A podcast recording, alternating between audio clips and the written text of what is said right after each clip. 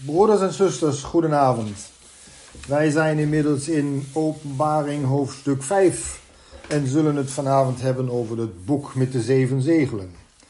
En wat wij de vorige keer besproken hebben waren ja, de, ehm, de brieven aan de zeven gemeenten. En daarna hebben we ons bezig gehouden met hoofdstuk 4, waar het ging over het hemelse troongezicht, de 24 ouderlingen en de vier dieren. En net zoals dat in hoofdstuk 4 was, namelijk, we vonden daar een min of meer statische situatie uh, in dat hele hoofdstuk, waar wij vooral konden zien een beschrijving van een positie die de Heer heeft en die wij hebben met de Heer. En zo zagen wij dan dus ook in hoofdstuk 4 vers 2 en 3, dat er stond uh, Johannes in de geest was. En daar was een troon gezet in de hemel en daar zat er één op de troon. En in vers 3 dan, en die daarop zat, was in het aanzien een steen jaspis en sardis, sardius gelijk. En een regenboog was rondom de troon en het aanzien der steen smaragd gelijk. Dus een beschrijving van zoals Johannes dat zag, um, wat degene betreft die op de troon zat. En dan ging het ook nog om de 24 oudsten, die namelijk degene die op de troon zit aanbaden of aanbidden.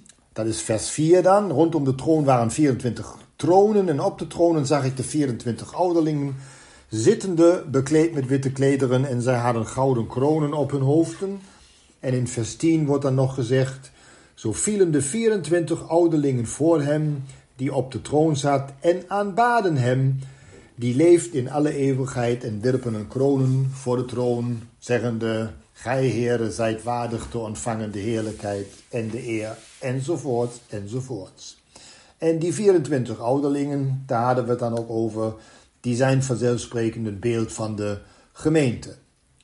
En dat beeld wat men dan in hoofdstuk 4 zat, daar speelt eigenlijk de, de tijd nog uh, geen bijzondere rol met hetgeen wat er nu eigenlijk gebeuren zal zal ik maar zo zeggen. Want de Heer zit natuurlijk, de Heer zelf, die zit natuurlijk al 2000 jaar uh, op de troon. Uh, wil zeggen, sinds de opstanding. Sinds hij uit de doden werd opgewekt.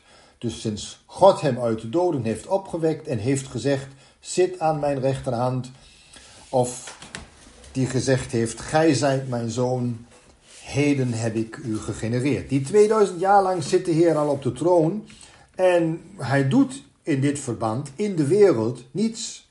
Want de wereld zelfs heeft hij losgelaten. Dus daarom zeg ik, het is statisch. Um, terugblikkend is dat al 2000 jaar zo dat de Heer daar zit. En wat er gebeuren zou, dat wordt pas in de volgende hoofdstukken hier in openbaring dan beschreven. En de gemeente, de gemeente die ons ja voorgesteld wordt hier als 24 of door 24 oudsten of ouderlingen. Nou ja, die is natuurlijk uh, pas na de opname letterlijk en figuurlijk in de hemel en zit daar op die 24 tronen. Um, in dit beeld hier is dat nog niet zo dat wij daar, twee, vier, dat wij daar 2000 jaar zitten, figuurlijk en letterlijk, want wij wachten nog op de opname van de gemeente en dan zijn we hier in dit beeld betrokken. Want uh, wij weten wel dat geestelijk gezien onze positie daar nu al is. Want geestelijk gezien is onze wandel in de hemelen. Filippenzen hoofdstuk 3. Of geestelijk gezien zijn wij mede opgewekt en zijn wij mede gezet in de hemel in Christus of met Christus, wat in Efeze 2 bijvoorbeeld zo beschreven wordt. Dus Johannes ziet dat, dat, dat, dat eh, hemelse troongezicht in hoofdstuk 4.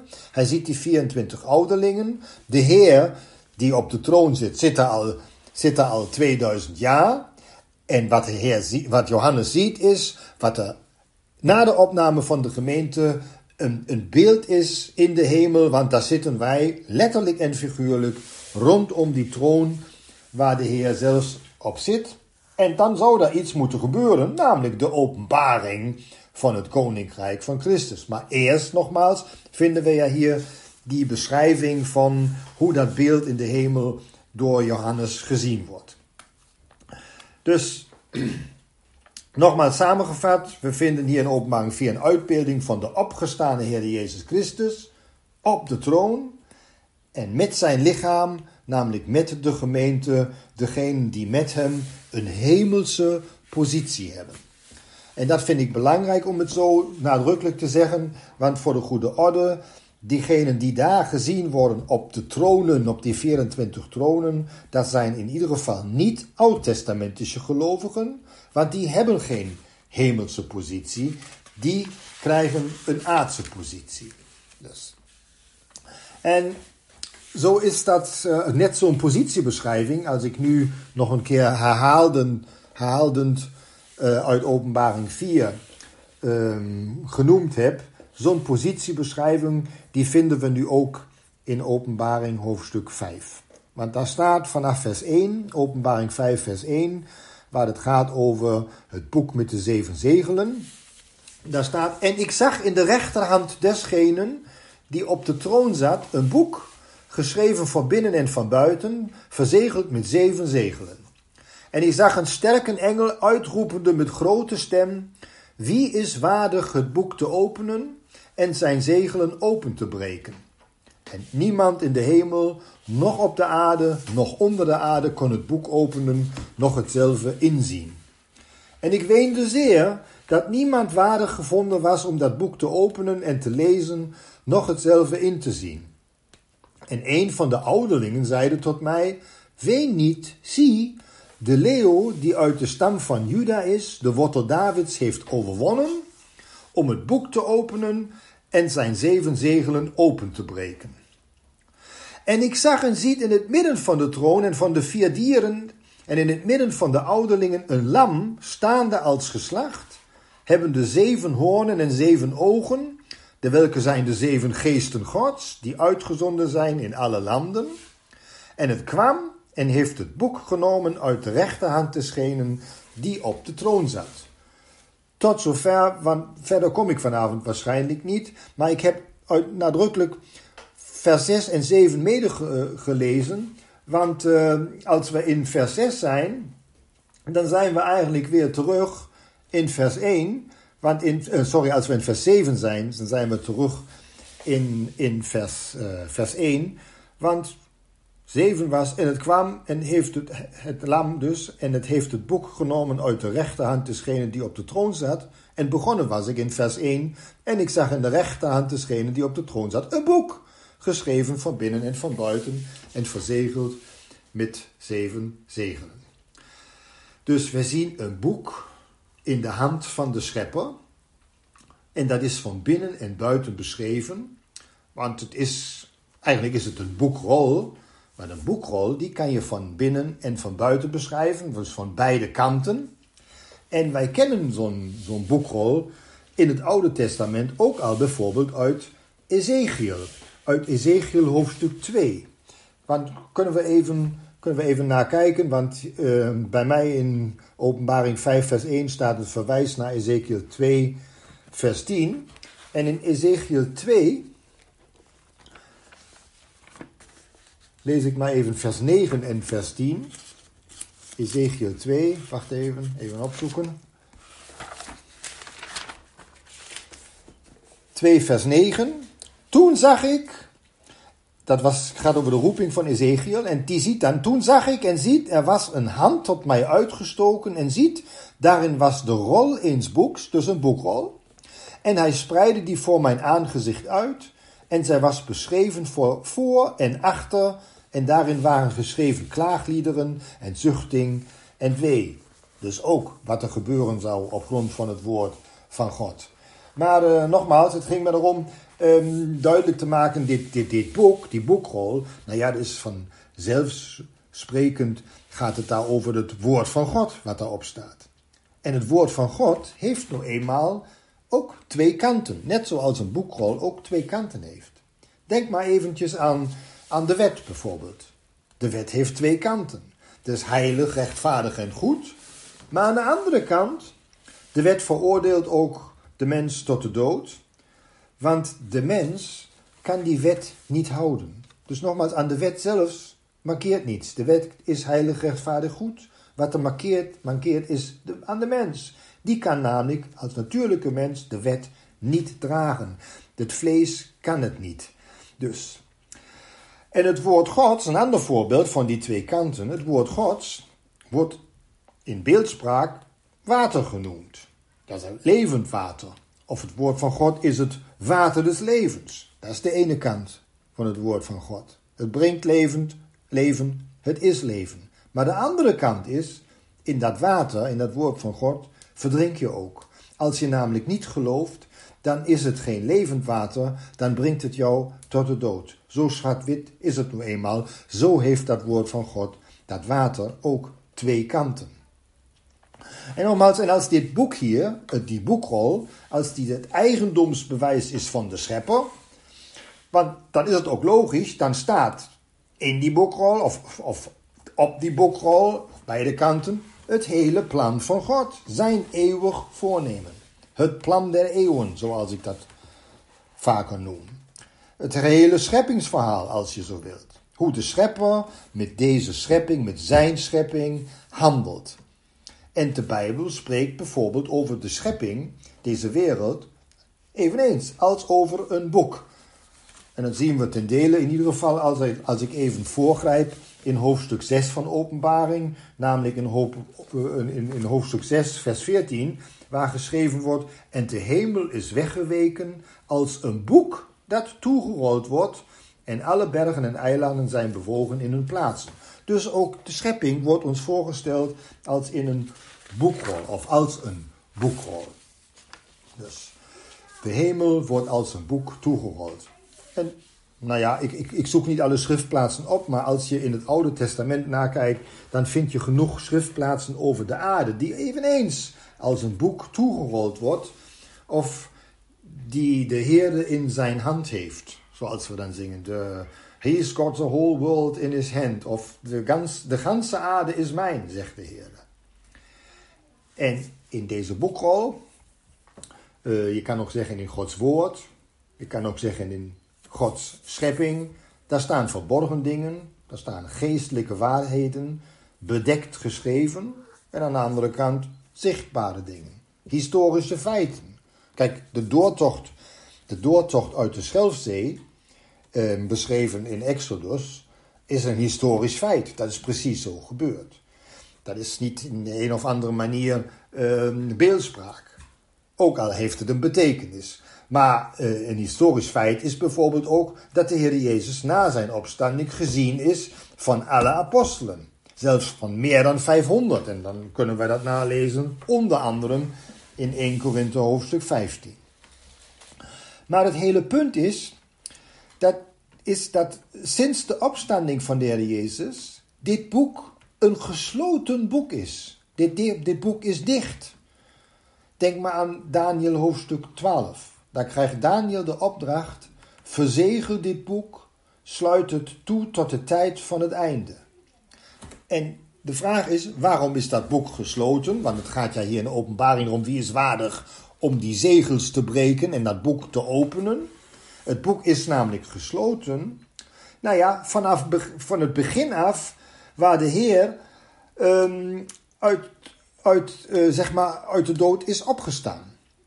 Want van het begin van het woord van God, in Genesis al, daar gaat het over de vestiging van een koninkrijk. Ja, in de hemel enerzijds, maar ook op de aarde. En iemand zal daar koning zijn. En wat de wereld betreft, wat de aardebodem betreft, dan zou Adam dat doen. Adam zou heersen over de aarde. Maar er werd niets met Adam. Dat lukte hem niet. Het was wachten, het was het wachten op de laatste Adam. En dan spreekt de Bijbel ook nog in het vervolg, in, in, in, uh, in het Oude Testament, over het zaad van Abraham dat komen zal. Of over de leeuw uit de stam van Juda, die heersen zal. Dus daar wordt van begin af aangekondigd dat koninkrijk op aarde dat zal komen en dat zou al een koning zijn. En als dan die koning kwam, nou ja, daar hoefde men hem niet. Daar wilde men hem niet. En wat gebeurde dan? Daar ging het boek dicht. Daar werd het boek gesloten. Daar werd het boek verzegeld. En jullie en ik Wij weten wel dat koninkrijk, dat is er, maar het is tot nu toe nog steeds verborgen in de hemel. Nog zeg ik. Want jullie en ik, wij gelovigen, wij weten ook dat dit hemels koninkrijk, dat dit op aarde zal geopenbaard worden. De Heer komt dus terug om zijn koninkrijk vanuit de hemel over de gehele aarde uit te breiden en te openbaren. En dat hij ook letterlijk koning zal zijn in een letterlijk Jeruzalem en letterlijk zittende op de troon. Dus. En dan wordt dit koninkrijk, zijn koninkrijk, en daarmee ook de koning op aarde openbaar. Dat is wat nog gebeuren moet. Ik neem jullie even mee naar Handelingen hoofdstuk 3, want daar staat een mooie uitspraak over. In Handelingen hoofdstuk 3 is het, dacht ik, de apostel Petrus. Die dan zegt in Handelingen hoofdstuk 3, vers 19, um, waar Petrus uitlegt aan het Joodse volk en aan de oversten der Joden hoe gewoon de Heer gehandeld heeft in oud-testamentische tijden al. En hij vraagt dan, of zegt dan in vers 19, betert u dan en bekeert u, opdat uw zonden mogen uitgewist worden. En dan staat daar in de Statenvertaling, maar ik corrigeer dat omdat daar niet alles correct vertaald staat. Er staat hier, wanneer de tijden der verkoeling zullen gekomen zijn van het aangezicht des Heren. Maar wat er echt staat is, betert u dan en bekeert u, opdat uw zonden mogen uitgewist worden, opdat tijden der verkoeling, verkwikking, zullen komen van het aangezicht des Heren, en hij zenden zal, niet gezonden zal hebben, maar zenden zal, Jezus Christus, die u tevoren gepredikt is, welke de hemel moet ontvangen tot de tijd der wederoprichting aller dingen. Dus de hemel moet hem ontvangen tot de tijden der wederoprichting alle dingen die God gesproken heeft door de mond al zijn heilige profeten van alle eeuwen. Het was dus door de profeten voorspeld. Het was gezegd, geprofiteerd wat er gebeuren zou. De Heer zal opstaan, maar hij zal wederkomen en de wederoprichting alle dingen voltooien. Dus, maar ja, dat gebeurt pas als Israël zich bekeert, um, want dan zal God, de Heer Jezus, zenden, de Heere Jezus zenden om alle dingen weder op te richten. Dat is wat in het Oude Testament al door de profeten voorzegd is geweest. Nou ja, en in handelingen zelfs, in uh, handelingen gaat het ja verder dan in handelingen hoofdstuk 15, waar uh, um, gezegd wordt dat de Heer, dat God zich eerst een volk verzamelt voor zijn naam uit de heidenen, een volk uit de heidenen voor zijn naam. En daarna zou die wederkomen en de vervallen hut van David weer opbouwen. Dus Jacobus zegt dat, dat Simeon verhaald heeft, dat dat zo is, dat dat ook gewoon voorzegd is en dat zal ook precies zo gebeuren. Dus de Heer zal terugkomen en zal zijn koninkrijk openen. En voordat dat gebeurt, is dat boek is het verzegeld is het gesloten. En nu zijn we in openbaring 5 en dan wordt de vraag gesteld wie is nou waardig om dat boek te openen en die zegels te verbreken. Daarom ga ik terug naar openbaring 5 vers 2 waar staat En ik zag een sterke engel uitroepende met grote stem wie is waardig het boek te openen en zijn zegelen open te breken. Nou ja, als je bij dit boek, of als het bij dit boek, om de rechten over deze schepping gaat, over Gods plan, over Gods woord. Nou ja, wie is er dan waardig om dit verzegelde boek te openen? Dus wie heeft recht op deze schepping? Wie is de rechtmatige erfgenaam voor of op de troon? Wie is de koning van dit koninkrijk op aarde dat komen zou? Nou ja, wij kennen natuurlijk het antwoord. Maar je wordt eerst gezegd in vers 3 en niemand in de hemel, nog op de aarde, nog onder de aarde kon het boek openen, nog hetzelfde inzien. Dus aanvankelijk was er niemand, totdat er aangekondigd wordt. De leeuw uit de stam van Juda die komen zou. De wortel Davids, dat ben ik eigenlijk al in vers 5. En Johannes hoefde dus daarom ook niet te wenen, zoals het in vers 4 staat. En ik weende zeer dat niemand waardig was, gevonden was, om dat boek te openen en te lezen, nog hetzelfde in te zien. Hoefde helemaal niet, want er was iemand die waardig was. Daar was iemand. En wij, de 24 ouderlingen, de gemeente, wij, wij weten wie dat is. En daar zijn we dan ook uiteindelijk in vers 5. Namelijk, en één van de ouderlingen, plaatsvervangend voor alle ouderlingen, plaatsvervangend voor de gehele gemeente die rondom de troon zit, een van de ouderlingen zeide tot mij, tot Johannes, ween niet. Zie, de leeuw die uit de stam van Juda is, de wortel Davids heeft overwonnen om het boek te openen en zijn zeven zegelen open te breken. Dus de Heer, de leeuw, de wortel Davids, hij heeft overwonnen. Dat wil zeggen, in zijn opstanding is hij de overwinnaar. Is hij de overwinnaar van de strijd tegen de machthebber deze wereld. En, en onze positie als die ouderlingen, als de gemeente, als zijn lichaam, wij zijn mede-overwinnaars. Wij hebben de overwinning in Christus Jezus. Maar ja, goed, dat weten wij. Dus hij, hij is degene die waardig is en hij is degene die is waardig omdat hij overwonnen heeft. Dat is dus hier voorgesteld als de leeuw uit de stam van Juda, de wortel Davids. Die is waardig om het boek te openen en te zegelen open te breken. Dat wil zeggen, hij is waardig omdat wat nu nog gebeuren zal, wat nu staat te gebeuren, om dat te starten. Om dat nu echt te doen met de opening uh, van het boek en met het openbreken van het zegel. Namelijk de oprichting van alle dingen die God gesproken heeft door zijn heilige profeten. Dat citeer ik nu nog een keer, omdat ik het zo net uit Handelingen 3 al heb gelezen. Dus. En um, wij hebben onder dit vers in mijn Bijbel in ieder geval een verwijzing naar Genesis 49, wat de leeuw uit de stam van Juda betreft. En een verwijzing naar Jesaja 11, vers 10 staat hier, maar het moet vers, vers 1 zijn. Wat namelijk de wortel Davids betreft. En uh, gaan we even opzoeken, gaan we even, even lezen in Genesis 49. Abraham zegent zijn zonen. Uh, sorry, even kijken. Even eens opzoeken. Genesis 49.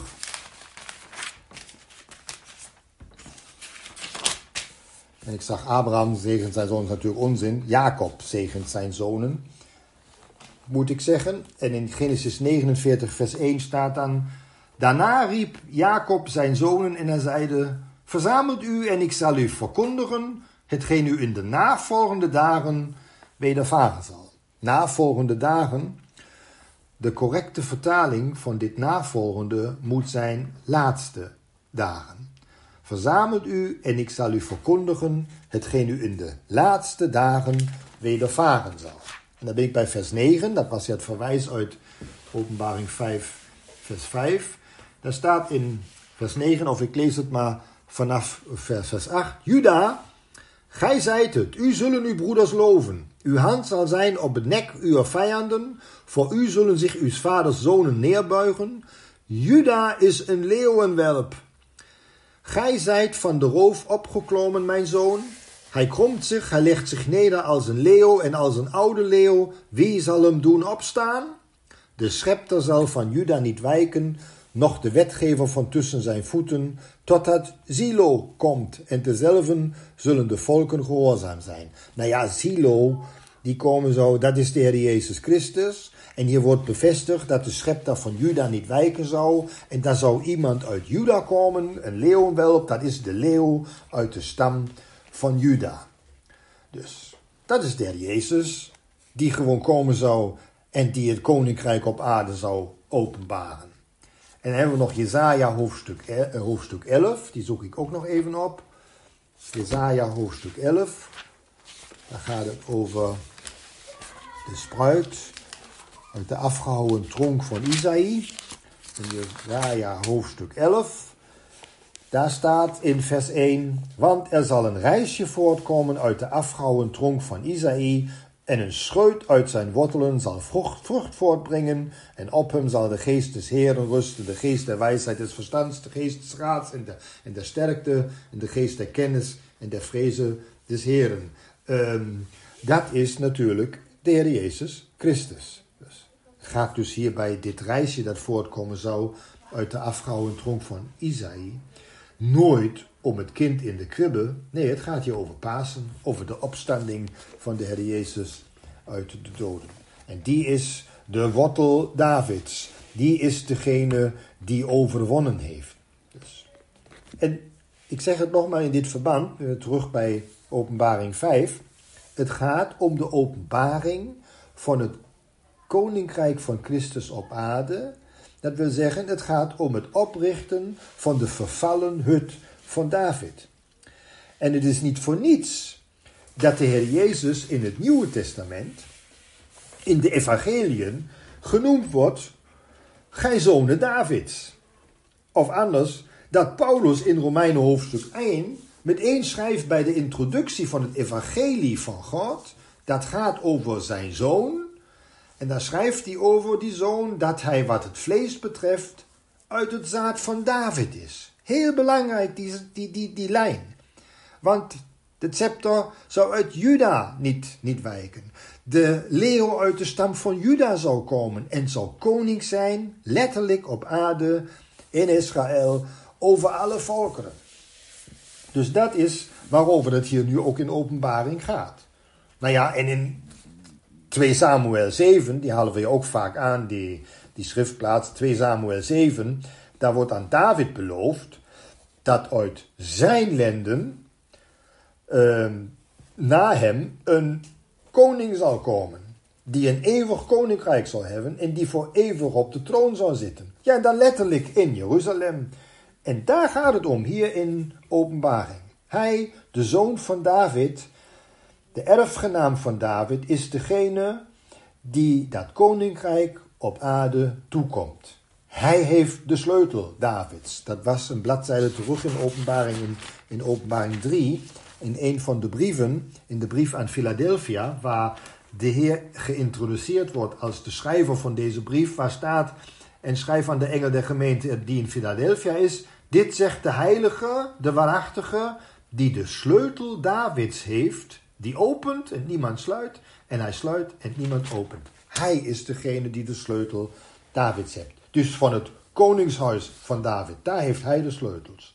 Dus is hij degene die waardig is om dit zegel te verbreken en dat boek dat in de rechterhand te schenen is die op de troon zit, te openen. Nou, en het lam neemt nu ook het boek om het te openen. En dan staat er in vers 6 van uh, Openbaring 5. En ik zag en ziet in het midden van de troon en van de vier dieren en van uh, het midden van de ouderlingen een lam, staande als geslacht, hebben de zeven hoornen en zeven ogen, de welke zijn de zeven geesten gods, die uitgezonden zijn in alle landen. Nou, opmerkelijk, want Johannes die zag toch een lam, volgens uh, vers 5, of volgens de eerste versen van dit hoofdstuk 5, zag hij toch een lam. En um, nu, eh, sorry, hij ziet nu een lam. Ik moet andersom zeggen. Hij, hij ziet in het midden van de troon een lam, staande als geslacht. En volgens vers 5, hier van openbaring 5, zag hij toch een leeuw. En dit is niet zo vreemd, want beide, de leeuw uit de stam van Juda en het lam staande als geslacht, zijn beide een uitbeelding van de opgestaande Heere Jezus Christus. Want wat het lam betreft, ja, dat was geslacht, maar het staat. Het is dus opgewekt. Het is de opgestaande Heer en het is degene die leeft. Dat is het lam, staande als geslacht. Um, daarom is het ook zo, als men straks de Heer ziet, dan ziet men de litteken in zijn handen. Um, zoals wij dat um, weten, het is de Heer, want kijk maar terug in Openbaring 1, vers 17 en 18. De beschrijving van de Heer, daar wordt gezegd dat in vers 17 het einde van dit vers, vrees niet, ik ben de eerste en de laatste. En vers 18, en die, die leeft, en ik ben dood geweest, en zie, ik ben levend in alle eeuwigheid. Het is het lam dat staande als geslacht, dat dood is geweest, maar levend is. En ik heb de sleutels der hel en des doods. En in hoofdstuk 2, vers 8 wordt het herhaald. Um, in het einde van het vers. Dit zegt de eerste en de laatste, die dood geweest is en levend is geworden. Dus dat is dat lam dat staat als geslacht. Nou ja, en um, in het Nieuwe Testament dan hier in Petrus wordt dat bevestigd. Want Petrus die schrijft over onze positie in Christus. Daarmee blader ik even terug naar 1 Petrus, uh, wat is het, hoofdstuk 1 is het nog? 1 Petrus hoofdstuk 1. En daar staat in 1 Petrus hoofdstuk 1 vers 18 en 19. Wetende dat gij, dus jullie en ik ook, dat gij niet door vergankelijke dingen, zilver of goud, verlost zijt uit uw ijdele wandeling die van de vaderen overgeleverd is. Maar, nu komt die, maar wij zijn verlost waardoor? Door het dierbaar bloed van Christus als van een onbestraffelijk en onbevlekt lam. Wij zijn gewoon verankerd in Hem. Wij zijn um, verlost in Christus door het dierbaar bloed van Christus. En bloed, nogmaals broeders en zusters, dat zeg ik altijd weer, bloed is leven. Het is geen twijfel dat onze verlossing vast ligt in de opgestane Heer. Bloed is leven. Het is het leven van Christus, van de opgestane. En die is, de opgestane Heer Jezus, die is als een onbestraffelijk en onbevlekt lam voorgesteld. Kijk, het kan niet gaan over Jezus van Nazareth die stierf aan het kruis. Want toen de Heer Jezus stierf, dan was hij niet onstraffelijk. Dat verbaast misschien de een of andere. Maar hij droeg namelijk onze straf. Hij droeg de straf die ons toekwam. Dat werd op hem gelegd. Daarom was hij strafelijk als de mens Jezus van Nazareth. Hij werd zelfs om ons wil tot zonde gemaakt. Maar als de opgestane is hij levend, is hij onstraffelijk en is hij onbevlekt. En als dat te moeilijk is, kunnen we dat nog een keer bevestigen indien we even teruggaan. Want in vers, uh, uh, of onder vers 19 van 1 Petrus hoofdstuk 1, daar staat het verwijs naar Hebreeën 9.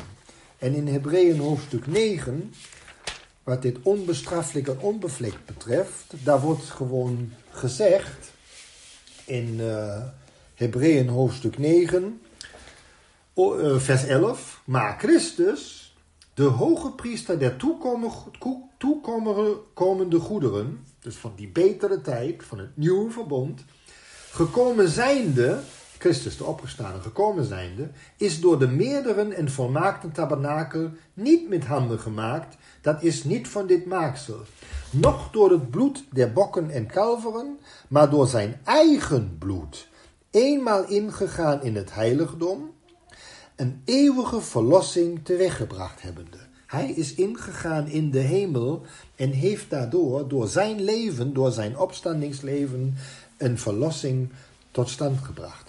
Want, vers, vers 13, indien het bloed der stieren en bokken en het as der jonge koe, besprengende de onreinen, hun heilig tot reiniging des vleeses, dus tot een uitwendige reiniging, hoeveel te meer zal het bloed van Christus, het leven van Christus. Je staat niet de dood van de Heer Jezus. Nee, het staat het bloed van de gezalfde, van de opgestane. Het leven van de gezalfde, van Christus, die door de eeuwige geest zichzelf gode, Christus, de opgestane, heeft zich onstraffelijk opgeofferd om ons geweten te reinigen, dat is een inwendige reiniging van dode werken, zodat wij de levende God kunnen dienen. Kijk, toen de Heer Jezus opstond uit de dood, werd hij tot zoon van God gesteld, werd hij de hoge priester naar de ordening van Melchizedek, werd hij de hoge priester van het nieuwe verbond als de levende opgestane Christus. En daar heeft hij zijn leven, heeft hij met zijn leven een onstraf, heeft hij zich onstraffelijk opgeofferd. Heeft hij namelijk gezegd, zich aangediend. Hier ben ik, o God, om uw wil te doen. Dat zei hij als de opgestane Heer Jezus Christus. En hij geeft dat leven van hem aan een ieder die in hem gelooft. En zorgt ervoor dat wij heilig, rein en onberispelijk zijn. Want dit is de wil van God, onze heiligmaking. En de Heer Jezus als de hoge priester, de opgestane, kwam en zei, Hier ben ik, o God, om uw wil te doen. Wat was de wil van God? Onze heiligmaking. Hij is die hoge priester die voor ons zorgt, bidt en pleit en die ervoor zorgt dat we heilig, onberispelijk en rein voor de troon komen te staan. En daar nu ook al staan.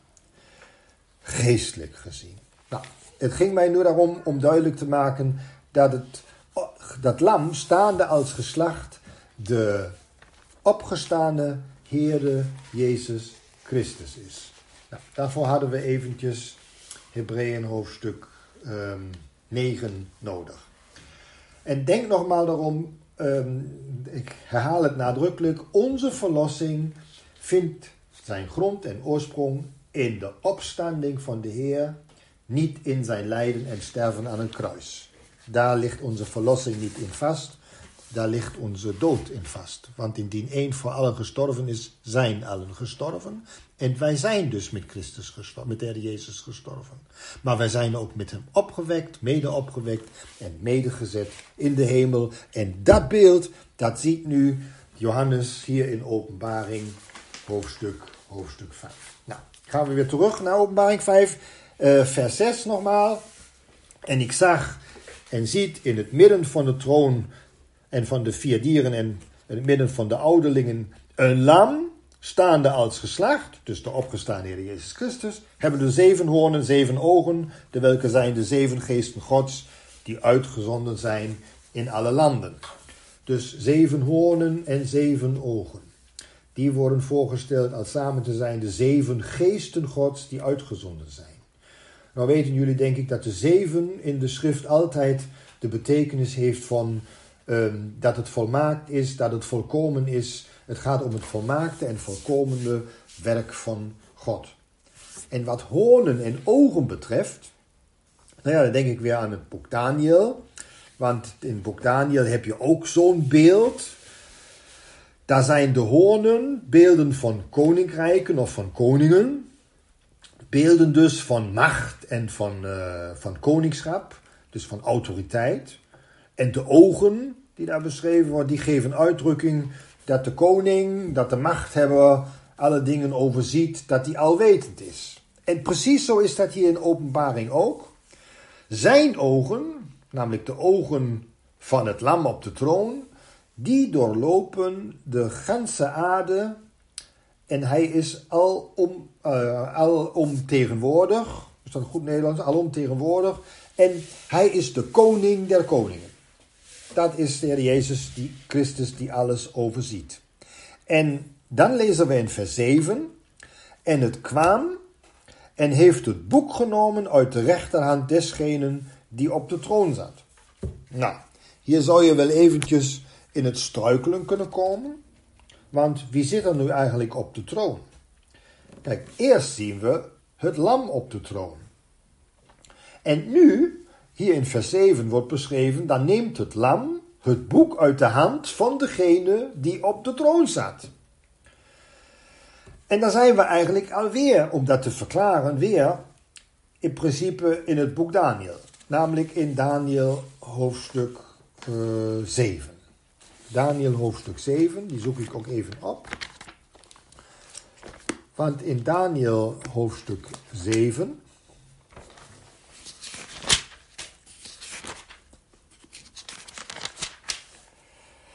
het gezicht van de vier dieren. Um, daar wordt gesproken enerzijds over de oude vandaag en anderzijds over de mensenzoon.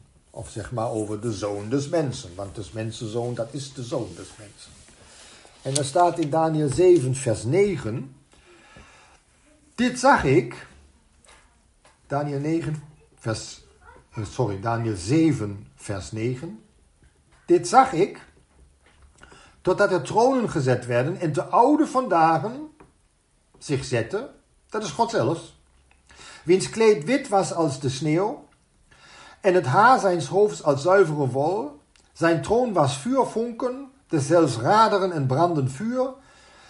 Een vurige rivier vloeide en ging van hem uit. Duizendmaal duizenden dienden hem en tienduizendmaal tienduizenden stonden voor hem. Het gericht zette zich en de boeken werden geopend.